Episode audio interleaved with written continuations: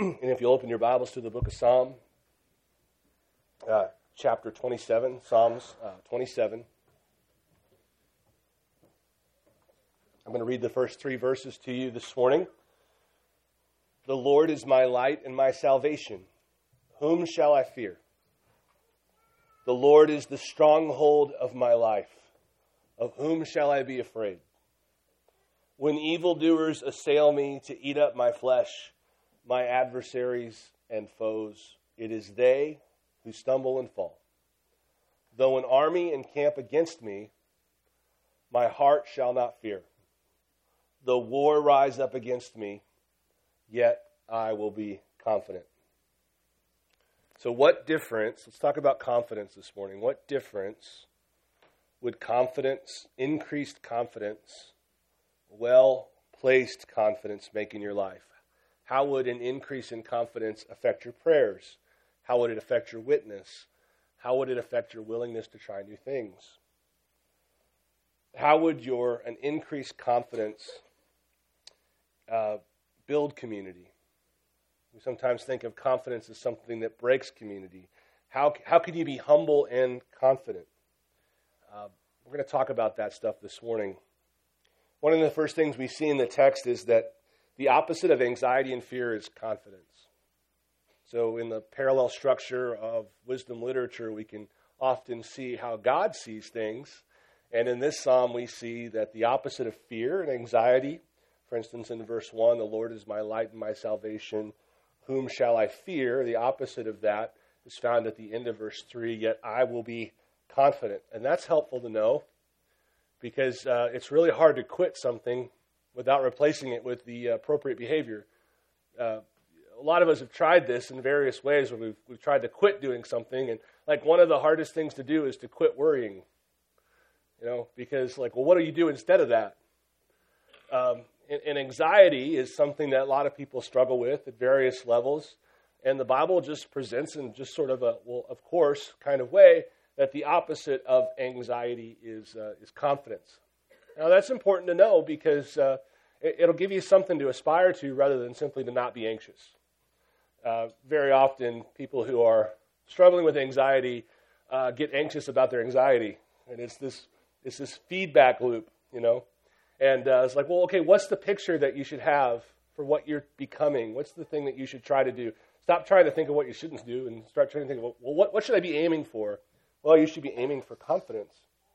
But I think one of the things that is really most important about the way the Bible speaks about confidence and the way that it speaks differently about confidence than what you'll see uh, in the world is, is that, you know, in the Bible, confidence isn't necessarily a good thing, and anxiety isn't necessarily a bad thing. So, you know, the, the way to think about this is, is that anxiety might not be your enemy, and confidence might not be your friend.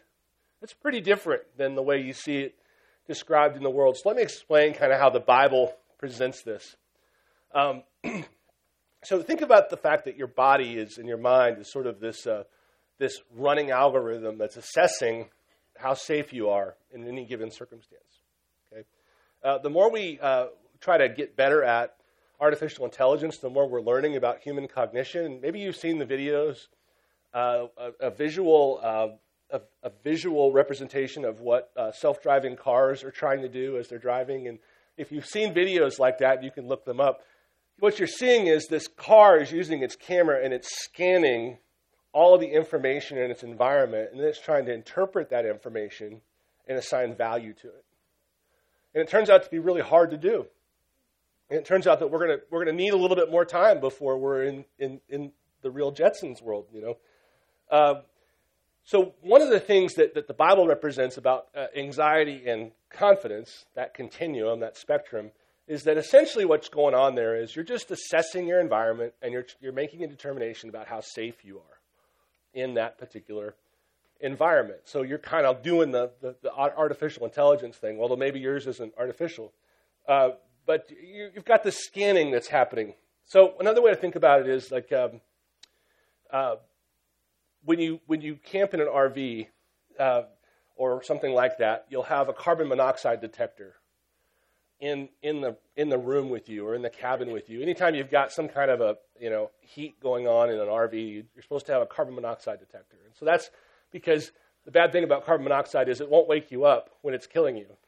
You'll just get sleepier and sleepier and you'll die in your sleep. And so, carbon monoxide detector is detecting sort of background traces of this deadly thing.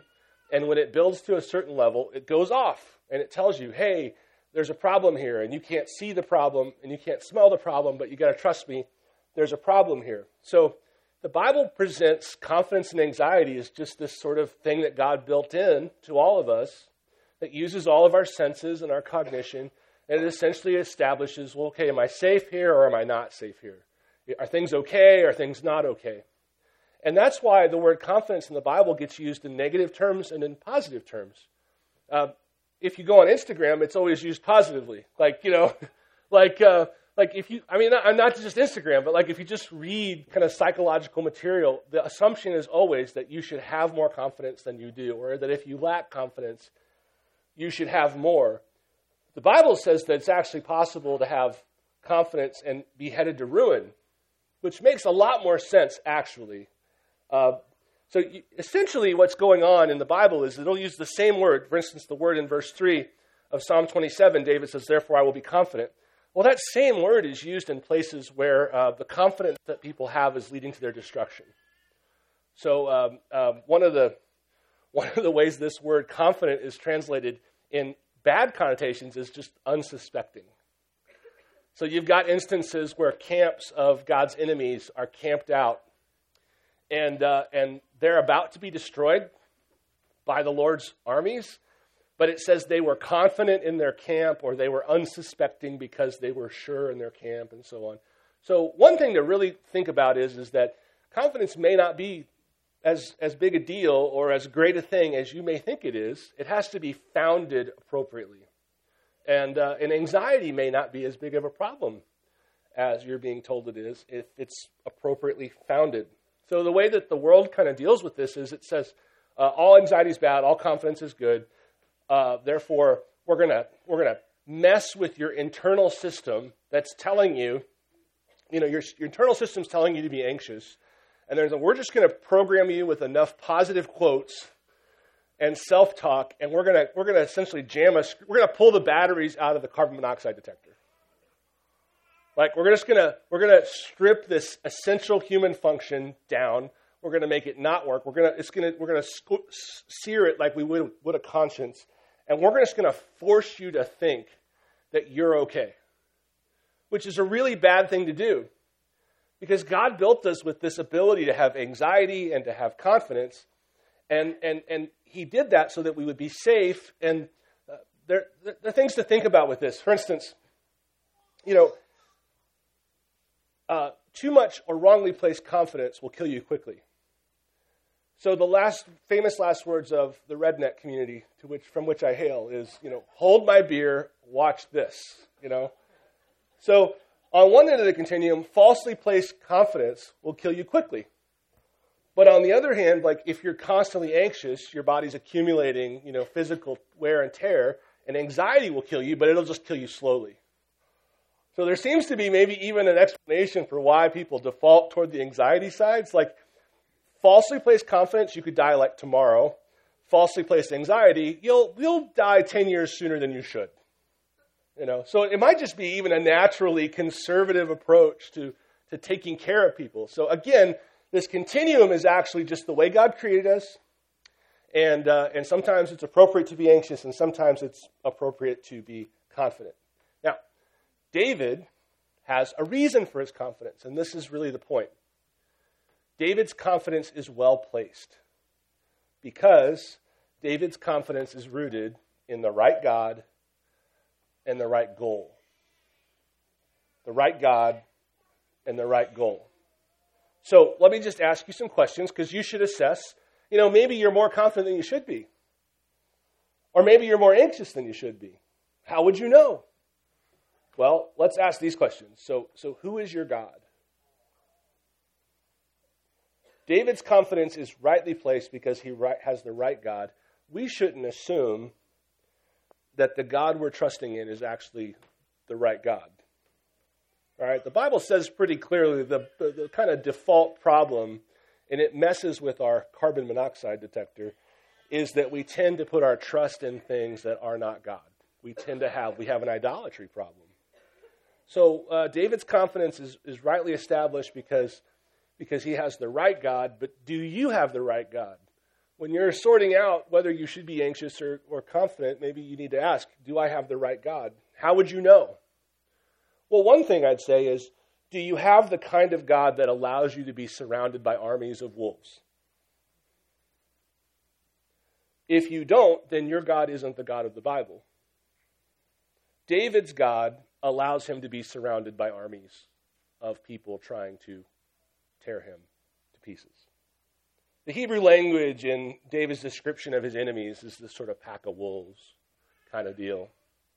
So the first question I'd say is we're assessing is, you know, do you who is your God? Is your God the kind of God that would allow you to be surrounded by your enemies. Because if, if your God isn't that kind of God, then of course you should be anxious the first time you're surrounded by enemies. Of course you should be. Anxiety is good because your God doesn't uh, calculate. Your God's a genie. Your God doesn't let you go through dark times. So, yeah, you should be anxious because uh, you're, you're in a bad place and your God doesn't have uh, plans for you to be in a bad place. But maybe another way to ask is like, well, who is your God? Is to ask, well, what is your light? What is your light? David says, My God is my light and my salvation. What does he mean by that? Well, light in the Bible is just the foundation of your perceptions. It's the way you see things. You know, C.S. Lewis talks about that. You know, he's like, he's like Christianity for me isn't isn't like something I see. It's it's the light by which I see all things you know, how do you see the world? Like, what, what, is your lens of perception? What is your light? What, what gives you understanding? Well, I mean, honestly, it's pretty common for people to use their own feelings as their light, their own perceptions as their light. Some people use the culture as their light. They determine what's good and bad and right and wrong and acceptable and unacceptable based on what the culture says. And some people use logic as their light. And there are all sorts of alternative lights. And whatever you use as your light is your functional God, at least in the moment. So maybe you should be anxious because your God is not the God. Because the light that you're using to perceive your particular moment is your own understanding, your own take, your own feelings, your own thoughts, the culture, and so forth. David's confidence is rooted in God, the one true God, so it's a good confidence. It's not going to get him into trouble. It's what he should be feeling. And we can know that his confidence is rooted in the one true God because he sees the one true God as his light. He also says, uh, "My God is uh, the God. God is my light and my salvation." So, uh, same kind of question. What, where do you turn when you need to get bailed out of something? You know, maybe your God's excuses. Maybe your God is victim culture. The way you get bailed out of something is you lower the bar and you blame it on your parents or your culture. Or maybe your God is just lying. Like, what, what do you turn to when you're in big trouble, when you've gotten into a deep pit? Where, what is your salvation? That'll tell you what your God is. Maybe, your, maybe your God is, uh, is sympathetic friends who would never help you change, but seem to be eager to commiserate with you. I mean, maybe your God is the political party that you think is screwing up the world, or the political party you think is going to fix the world. Like, if you can figure out where your light is and where your salvation is, you can figure out what you're worshiping. And the truth is, I think a lot of times when we're feeling anxiety, the carbon monoxide detector is actually working and it's signaling to us, you are not worshiping the one true God. You should not have confidence right now. You should be anxious because functionally, practically in your life, the God you are worshiping is going to fail you. And we assume that those anxious feelings are always bad. But they may not be. They may be communicating the deeper realities of our heart that say, hey, um, The God you're relying on cannot be relied upon. Therefore, you are not safe. David's safe. David's confident in his safety because he has the right God and also because he has the right goals. Uh, this is a very interesting thing to me. The way that goals change our perception of reality and values. So the other day, I waited way too long to go to the bathroom, and I really, really, really had to go. And I was, uh, but I'm kind of a bathroom snob, and uh, and I, QuikTrips are my preferred landing place. And so, so I pull into QuikTrip and I pull on the wrong side, and all the gas pumps are in my way.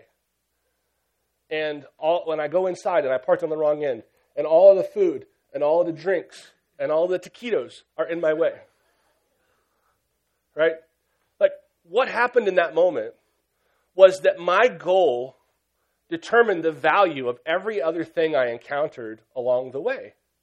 And because my goal was not to get taquitos or get gas, like all the things that QuikTrip's good for, those things were seen as obstacles. They were determined, the value of those things was determined individually by what I was trying to get. You know, you could be in, stuck in traffic on I 35, and uh, you could look to your left, and you could see someone who is just pounding the steering wheel with their fist, and they are super upset and let's suppose that the reason they're upset is because that traffic is keeping them from getting to a job interview that they really need. They really need that job. And so all of this traffic is like is like terrible to them because the, the situation they're in is a bad one because it's threatening this big goal that they have. But then you look, so that's to your left, and then you look to your right, and someone's like super happy and you can tell, but you don't know why, and it's because they hate going to the dentist and they had a dentist appointment and they won't be able to make it and they'll have to reschedule three months out. And so uh, to your left, you've got, you're, you're all in the same situation. To, to the left, you've got someone who finds this traffic to be this profound obstacle that's keeping them from getting what they want. And to the right, you see someone that's like, I'm kind of glad that there are so many people that don't know how to drive on I 35. It's, it, it's crazy how, um, how our situations and what we're trying to get, what our goals are, winds up ordering situations. So, so one of the ways that anxiety comes about is, is that uh, we find ourselves in a situation that threatens the accomplishment of our goal. All right, like the thing I want is being threatened by the current situation, and therefore I'm anxious. Well, David has the one goal that is essentially immune to, um, to anxiety. It's essentially, what it is, it's anti fragile. It's essentially immune to being interrupted. It, it actually can't be disrupted or disturbed. Look at verse 4. One thing I have asked of the Lord, that will I seek after that I may dwell in the house of the Lord all the days of my life, to gaze upon the beauty of the Lord and to inquire in his temple. That's David's goal, right? One thing I have asked of the Lord that I will seek after. This is what he's going for. This is what he's looking to accomplish with his life. That I might dwell in the house of the Lord all the days of my life, to gaze upon the beauty of the Lord and to inquire in his temple. So that's the one thing David wants. David's goal, David's God is God, and David's goal is to dwell with God. By the way, if God's your God, then the only goal that makes sense is to dwell with God. So David's God and his goals are in harmony, and they are both immune to difficult situations. They're both sources of strength to him, the situation David finds himself in as he's surrounded by armies is not a situation that is threatening the accomplishment of his goal. Think about that. The situation David finds himself in, which is really dark, really bleak, he's surrounded by ravenous wolf enemies that want to tear his flesh. An army is encamped against him. And that situation is not capable of interfering with the thing David wants most. You want to be a strong person. Connect your identity to the strongest being in the universe and make your goal the one thing that you know will happen God will be glorified. If you want more than anything else to know God, to behold Him, then there are not any circumstances that can ultimately interrupt the acquisition of that goal. So it's like, well, how can a Christian uh, go through life, a hard life, a difficult life, lots of suffering? Friends, we, we, we really don't know the, the depths of suffering that saints before us have gone through in previous ages. How can a Christian go through all of that and be happy and be confident with a smile on their face? Because they'd attached themselves not to something that could be interrupted or disrupted by circumstantial changes. They, they, they made it their life's desire to get the one thing that couldn't be taken away from them. They had a goal that moth and rust could not destroy and thieves could not break in and steal. David's goal essentially detaches him from the need to be anxious.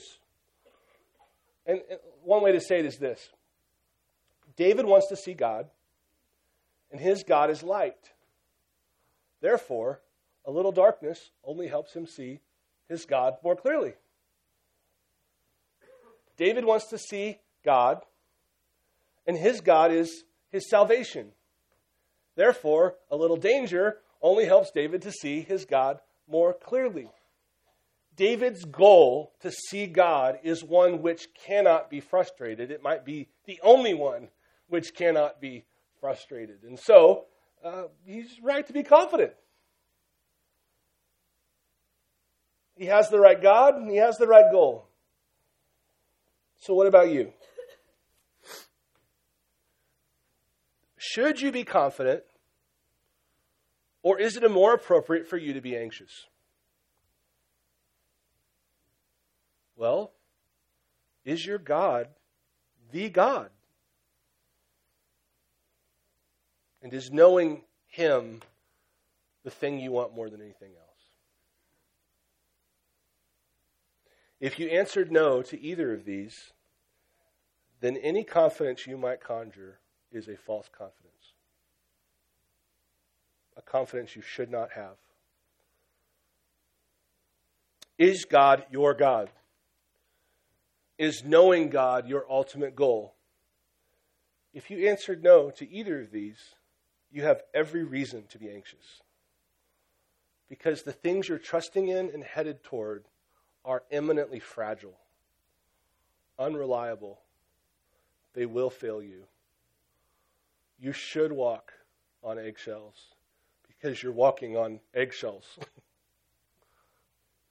Anxiety is an appropriate response when you are not safe.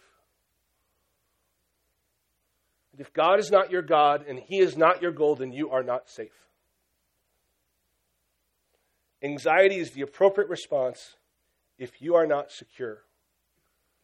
And if God is not your God and knowing Him is not your goal, then you will be disrupted. Now, how do you find confidence when it is the appropriate thing to feel, but you do not feel it? the claim that I'm making is not that our carbon monoxide detectors are perfect. They can be wrong. We just don't want to take the battery out. We want to calibrate them. We want to, we want to let the thing be there. Let's just get it working better. So it's possible for you to say, Chris, I really believe that that God is my God, and I really, um, uh, you know, it's a challenge to say this in a practical way, but I, I can at least get on board with saying that Ultimately, in my best moments, I indeed do want more than anything else to see him. And yet, I have quite a bit of anxiousness and not very much confidence. What should I do about that? Well, there may be some physical things that you need to look into. Your body can be trained over time to go to the default of anxiety, and uh, there may need to be some physical interventions to help that process slow down. But here's the good news. If you can say this morning that God is your God and that knowing Him really is the goal of your life, but you're feeling anxiety, I, I, here's the good news you have weak faith. Like, just can you not be offended by that for a minute and just say, oh, okay, I have weak faith? Guys, uh, you know, Peter had weak faith one time, and then he didn't. All of the disciples had weak faith. The truth is, is that if you're a child of God, you started out with zero faith. You have a lot more faith now than you did before you were saved. Weak faith is a real thing, but it's a fixable thing. So, what are we talking about when we talk about weak faith? Well, again, let's go back to the basic idea. Your mind is doing this kind of constant math problem. It's adding in all the variables of your own sufficiencies and so forth. And it keeps coming up with not safe, not safe, not safe. Well, what's the thing your mind's not taking into account? God, right? God is not being properly taken into account. I had these. Um, it was it was very noble and heroic, but I won't go into the whole story. But when I was a kid, I got all these kids mad at me, and uh, they were threatening, there's like six of them, and they were threatening to beat me up all the time, like constantly. And it was just a, a, a process of me like avoiding being around them. But we all got off at the same bus stop. So that was rough. But I would just, I would, I would sit up front and I would get off the bus first and I would get home as quick as I could. And uh, this happened for weeks and weeks and weeks. And finally, they were frustrated with my successful evasions. And so they knocked on my door and my dad answered the door. And they and my dad's like, "How can I help you, boys?" And the boys were like, "We want to we want to beat up your son." and my dad's like, "No." There was this moment. There was this moment where I heard the doorbell ring. I heard their voices, and I was just like 100% as scared as I was most of the time right? Because the math that I'm doing is the math that exists. What am I not calculating? What am I, what, what am I not factoring in? That my dad's there, right? That's the one thing I'm not calculating. And so there's a moment when I hear their voices and my anxiety is just stupid. It's not well founded. It's not appropriate. I'm safe. But I wasn't getting the math right because I wasn't appre- appreciating the reality of my father. So if you have weak faith, that's what's going on. The Bible says that, that faith is the assurance of things hoped for and the conviction of things not seen. So, so faith is the thing at work in you that allows you to include God's character and his promises into your ongoing calculation about your safety. And some of them, some people are pretty good at that. They might even have what we call a gift of faith. And when they're doing the math and adding up and like, am I safe now? Was everything okay now? Uh, the, the God promises and presence, like that really figures into their calculation. They're like, yep, I'm okay. I think David was that way. You know, other people, they just don't put enough emphasis naturally on the reality of God's promises and presence. And so they're doing the math problem, and they don't really add a lot from these promises that God has given us and, and the presence of God. And so they're asking, Am I safe? Am I safe? Am I safe? And maybe they intellectually know that, yeah, like God, God's here, He's for me, so forth. But the weak faith thing is essentially the failure to appropriately add the value of God's promises and presence into this algorithm you're always doing that determines whether or not you're okay. And the truth is, is that weak faith is like a big deal and it's a problem, but it's not something you're just stuck with. You know, in verse 6 of Hebrews 11, it says, Without faith, it's impossible to please him, For who would ever draw near to God must believe that he exists and that he rewards those who seek him. You've got to be able to add this into your equation. You've got to be able to inform your anxiety and confidence detector that God exists and that he rewards those who seek him. It's a faith thing. You know, in Luke 17, uh, the disciples pray to Jesus, or call out to Jesus, Lord, increase our faith. And Jesus responds by saying, you know, if you had the faith of a mustard seed, you could do this and this and this and this. That's not Jesus saying um, you don't need more faith.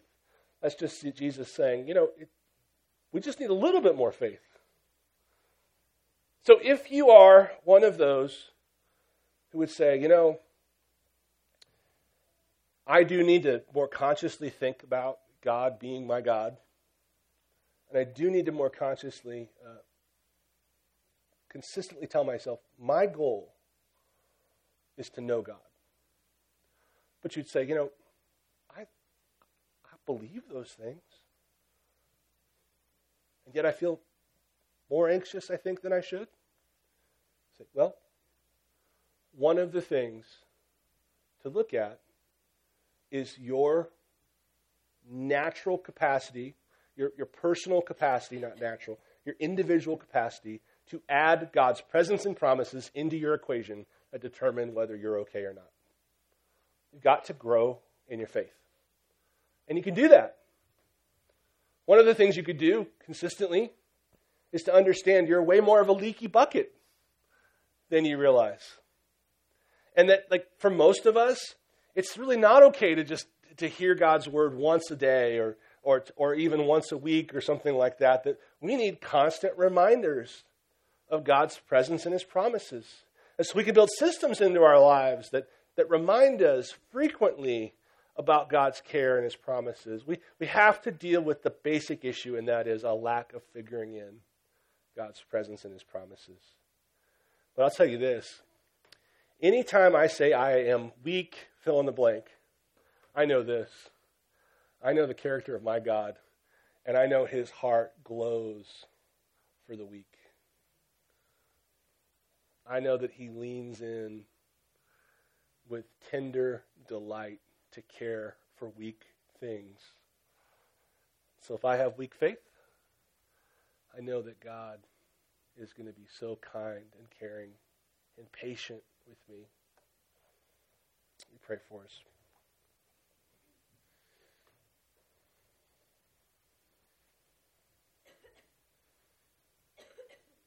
Lord God, give us a clear sense of where we stand with you. Interrupt those moments in our days when you are not our God or our goal. Lord, interrupt those moments with anxiety. God also increase our faith. Increase our capacity to say in response to the gathered armies surrounding the camp, My Lord is my light and my salvation. I shall not fear. Increase our faith, Lord. In Jesus' name, amen. So, for communion, I thought I would tell you about uh, the two books in the New Testament that use the word confidence the most and the one is uh, Hebrews, and the other is the little book of First John. If you look at how they talk about confidence, they're really mostly talking about confidence to face it's like this.